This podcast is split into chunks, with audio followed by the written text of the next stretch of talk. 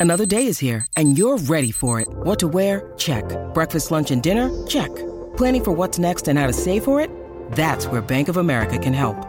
For your financial to-dos, Bank of America has experts ready to help get you closer to your goals. Get started at one of our local financial centers or 24-7 in our mobile banking app.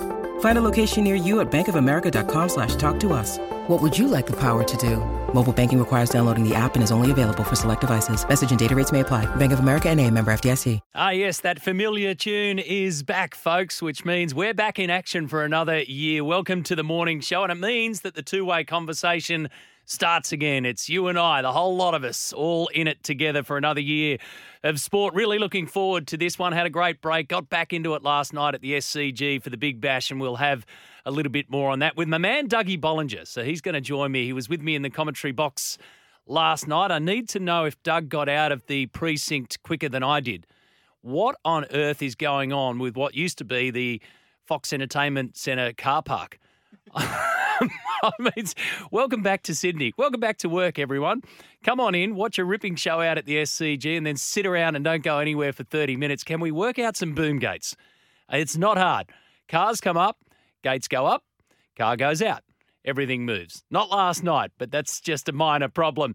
Thanks for your company on SEN 1170 AM, wherever you're tuning in on the SEN app. It appears as though we're going to have some fun this Monday morning. Thanks to Julian King and Michael Carayannis for kicking it off this morning as well. Our forecast for Sydney as we start, as we always do, with the weather mostly sunny today and 28 degrees. Some showers are forecast, but not until the back end of the week gee, it's been muggy in Sydney, and that's for somebody who spent the last couple of weeks over in the UK.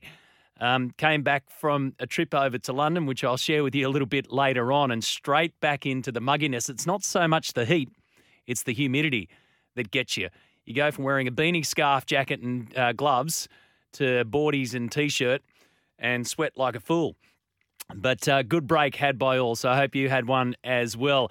Uh, let's start with some NRL news because there's a bit around this morning and reports that Newcastle are about to sign officially Lachie Miller from the Sharks. So this deal has been in the wind, and I want your thoughts on this. The Daily Telly reporting that Newcastle on the verge of securing Miller, so that allows them to move Kalyn Ponga into the halves into number six. And Cronulla have been reluctant to go through with this deal, but it appears as though it's going to be done. No official deal has been struck, the telly says, but Miller will join them on a three year contract.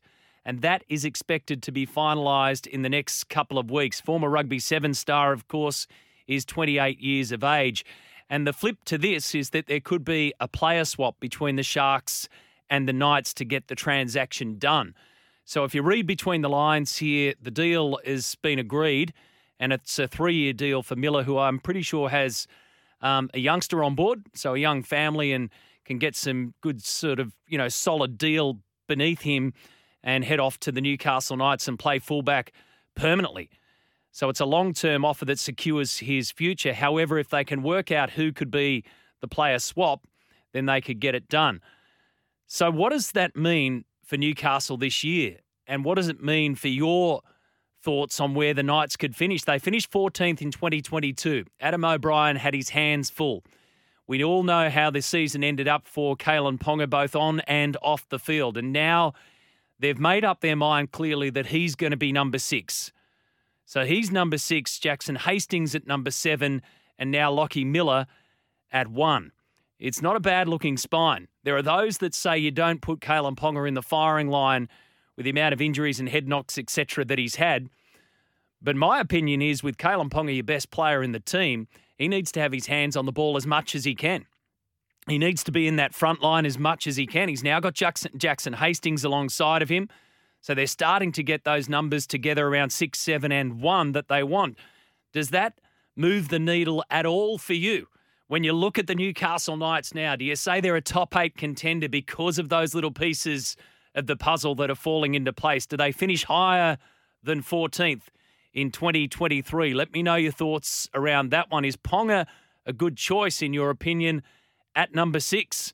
I think so. 0457 736 736 on the text line, or 1300 01 1170 is the open line. Then, of course, we've got Tom Trbojevic in the US for his rehab stint with injury specialist Bill Knowles. More on that in just a sec. But I reckon you can forget about these calls and this headline that Manly should cut him loose if the rehab doesn't work. Forget about it. It's a good headline, but it's not a story, not now. It's way too early. Yes, the numbers in terms of how much Tom Trbojevic has been playing are a worry, for sure. Seven games last year, 18 games the year before, seven the year before that, and 12 back in 2019. Tom Trbojevic is one of the best players in the game, and he's paid a lot of money along the way by Manly. He's on a long term deal there. Cut him loose? No. Forget about it. It's not a conversation right now. Rework his deal, maybe, in a couple of years. If another season starts to go astray, if the injuries do start to really become a problem, what is he, 26 years of age now? Rework the deal? Yes. Perhaps have a look at that. As Michael Carayannis quite rightly pointed out on the Brecky show, sure, you could talk about cutting him loose. Guess what? There's a whole stack of other clubs who'll sign him up. No problems about it. So it's also about the market. As I said, it is not a conversation now at all. What is a conversation for me is Bill Knowles. Who is this mystery man? What's the magic potion that he's got going over there in the US? Latrell Mitchell goes over, comes back, refreshed, ready to rip, tears apart, looking great. Ryan Papenhuyzen's over there, getting his knee looked at. Tommy Turbo now. So, what has this American specialist got that those in Australia don't? We have got some of the leading sports scientists, physiotherapists, chiropractors, rehabilitation specialists going around. Yet, for some reason, we need to send these athletes on a plane and head them over to the US, get them out of the bubble. Perhaps that's part of it. And head them over to Bill Knowles, where he works his magic on them, sends them back all refreshed. It's become a good deal for the club, for the player, and for the sponsors. So if you look at it in that sense, there's an outcome here that has started to become part of this modern trade of sending somebody over to somebody like Bill Knowles. Latrell Mitchell, Ingenia Holiday Parks tipped in 45000 to help with the costs of getting him, getting him over there and a documentary. There's your key documentary. Turbo. When Manly made the announcement, Shaw and Partners, one of their current sponsors, was put forward as those that were helping part of this, and they will be sponsoring this trip. A videographer is going over. Doco being done. Ryan Papenhuyzen, not sure at the moment, trying to get to the bottom of that, but in some of the video that I've seen, he's wearing a Grill'd beanie, current sponsor of the Melbourne Storm. So there's a deal here. There's a little mini industry going on where you can say, hang on a second, we can take our player away from this environment. We can get him over to somebody who knows how to do it. But along the way, you're not going to get that if you send him down to Brookvale or if you send him down to Caringbah or if you send him down to Carlton North down there in Melbourne. You're not going to get that kind of documentary and that kind of sponsorship help along the way. It's a long bow, yeah, but it's a fact that these sponsors are kicking in to get these players over there. If it all works out in the end, then it's all worth it. Give me your opinion on that. 0457 736 736. Are we missing a trick here? And who's the Bill Knowles in Australia? And why on earth isn't he or she sticking his or her hand up saying, come here for half the price? And my other question around that is even if he's fit, if Tom Trbojevic comes back fit, fully fit, do you start him in round one against the Bulldogs at Four Pines Park? So think of the bigger picture here.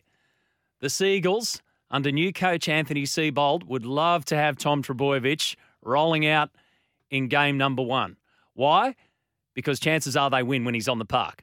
And the stats will tell you and back those up. However, Week two for the Seagulls is a bye. So do you risk parking Tommy T for the first round and get an extra week or two out of his rehab at the risk of possibly going down against the Bulldogs, or do you just come out with a bang? I mean, it's an interesting one when you put it into that scenario and that picture, that broader picture, especially with Cameron Ciraldo in charge at the Bulldogs. New signings there, Reed Mahoney, Viliame Kikau. So a new look Bulldogs will front up to Four Pines Park in round one. Do they face Tom Trbojevic? Do you put him in cotton wool for another week, knowing that you've got the bye in round two? Let me know your thoughts. 0457 736 736. The tennis, well, the Australian Open gets underway in less than two hours now. SEN commentator Brett Phillips will join us. He'll be in the bunker later on tonight. Full coverage on SEN of the Australian Open. I love these two weeks of the year, and BP will have a front row seat quite literally in the bunker on centre court. The odds coming into this one, well, Novak Djokovic is clear favourite in the men's to win his 10th tournament at Melbourne Park. He's $1.83. Daniil Medvedev, finalist last year, $6.50. And Nick Kyrgios and Rafa at $15 going into day one, week one of the first Grand Slam event of the year. The women's, Iga Swiatek, $3.30. Now, I jumped when I saw that because she should be clear favourite, and at $3.30 is a fair bit of value. Aryna Sabalenka at $7.50, Jess Pegula, 11 bucks, Caroline Garcia and Coco Gauff at $12. The schedule for today, so it'll get underway at 11 o'clock. First match starting on Rod Laver Arena and then around the precinct itself. It's quite fascinating when you're down there for the first week of the Australian Open because everything's in play. Rod Laver Arena, Margaret Court, John Cain Arena, and then everything else around it. So there's this incredible buzz. And then as each day goes on, one player per match goes out.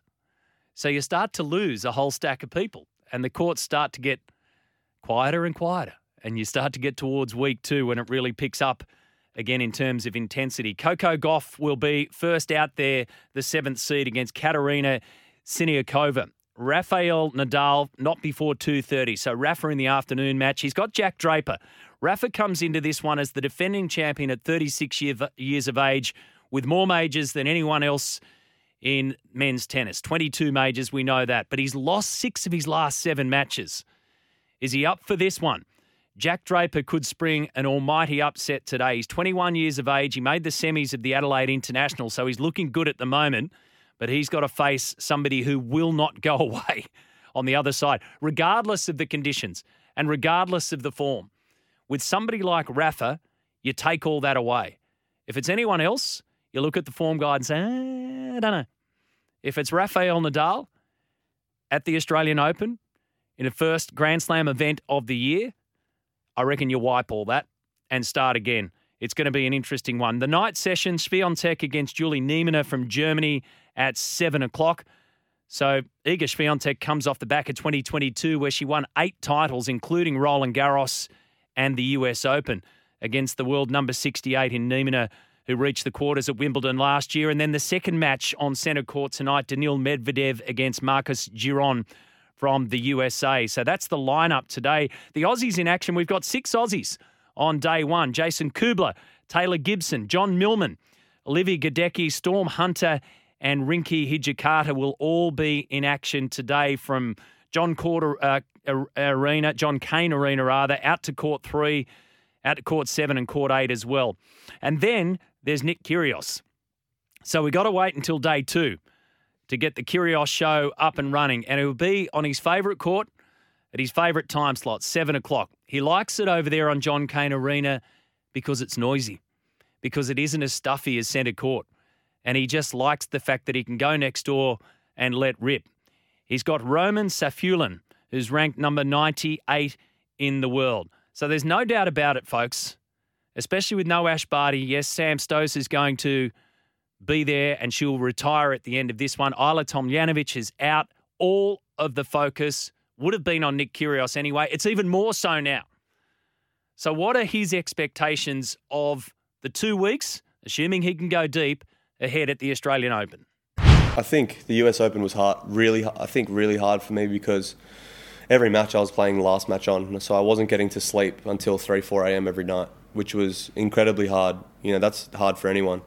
So I think it's just at a slam, you just can't get too invested. Um, you know, if you lose a set, you got to just try and put it back and, and, just forget about it and just keep going, keep moving. You got to do everything right, tick all the boxes. But I just know at the end of the two weeks, if, if things go well or you know things don't go well, I'm going to be emotionally exhausted after this. I need to look after myself all the time. I need to make sure that I'm you know getting right amount of sleep. I need to just, you know, I'm a human at the end of the day and it can take so much. So yeah, I just, I just know going into it, it's going to be tiring.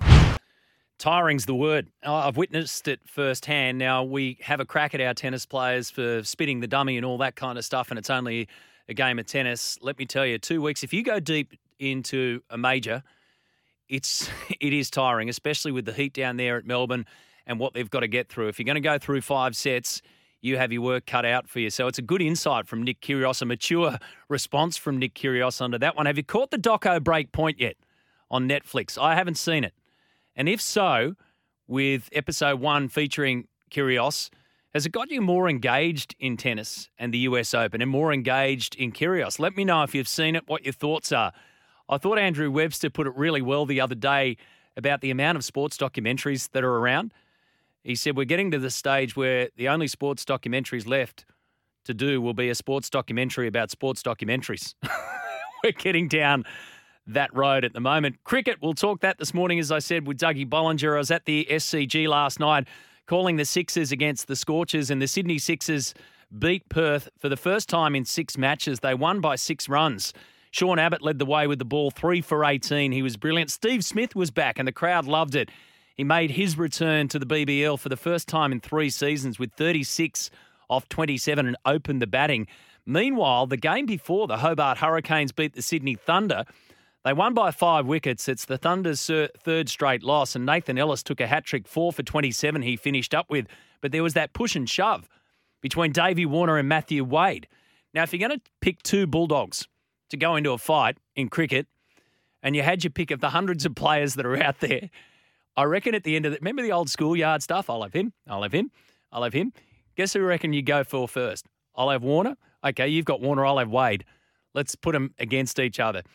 It was an interesting one. It was off the back of a Chris Green over, and Tim David was in the middle of it as well. So we'll hear from Chris Green about that. The Women's One Day International Series starts today at Allan Border Field, 11 o'clock uh, thereabouts for that. Australia v Pakistan. So Meg Lanning returns as captain for Australia after taking a break and working in a coffee shop. Game two is on Wednesday. And game three will be at North Sydney Oval on Saturday. And NFL this morning, Benny Graham will join us. Wild card round, some amazing results across the weekend. The Bills this morning have defeated the Dolphins 34 points to 31. So we'll keep you up to date with all of that. And I need to know what have I missed in the last month? I've had my head as much as I can around everything, but I have been away and I've been gone from uh, this studio for the last month. So, what have I missed? What has been your best sporting moment of the summer so far? Davey's 200? The double century? Let me know. What's been the best sporting moment of the summer so far and what have I missed? 1300 01 1170 is the open line number or hit me up on the text 0457 736 736. As you can see, there's a truckload in front of us this morning. We're back in action on the morning show. Come and be part of it after this.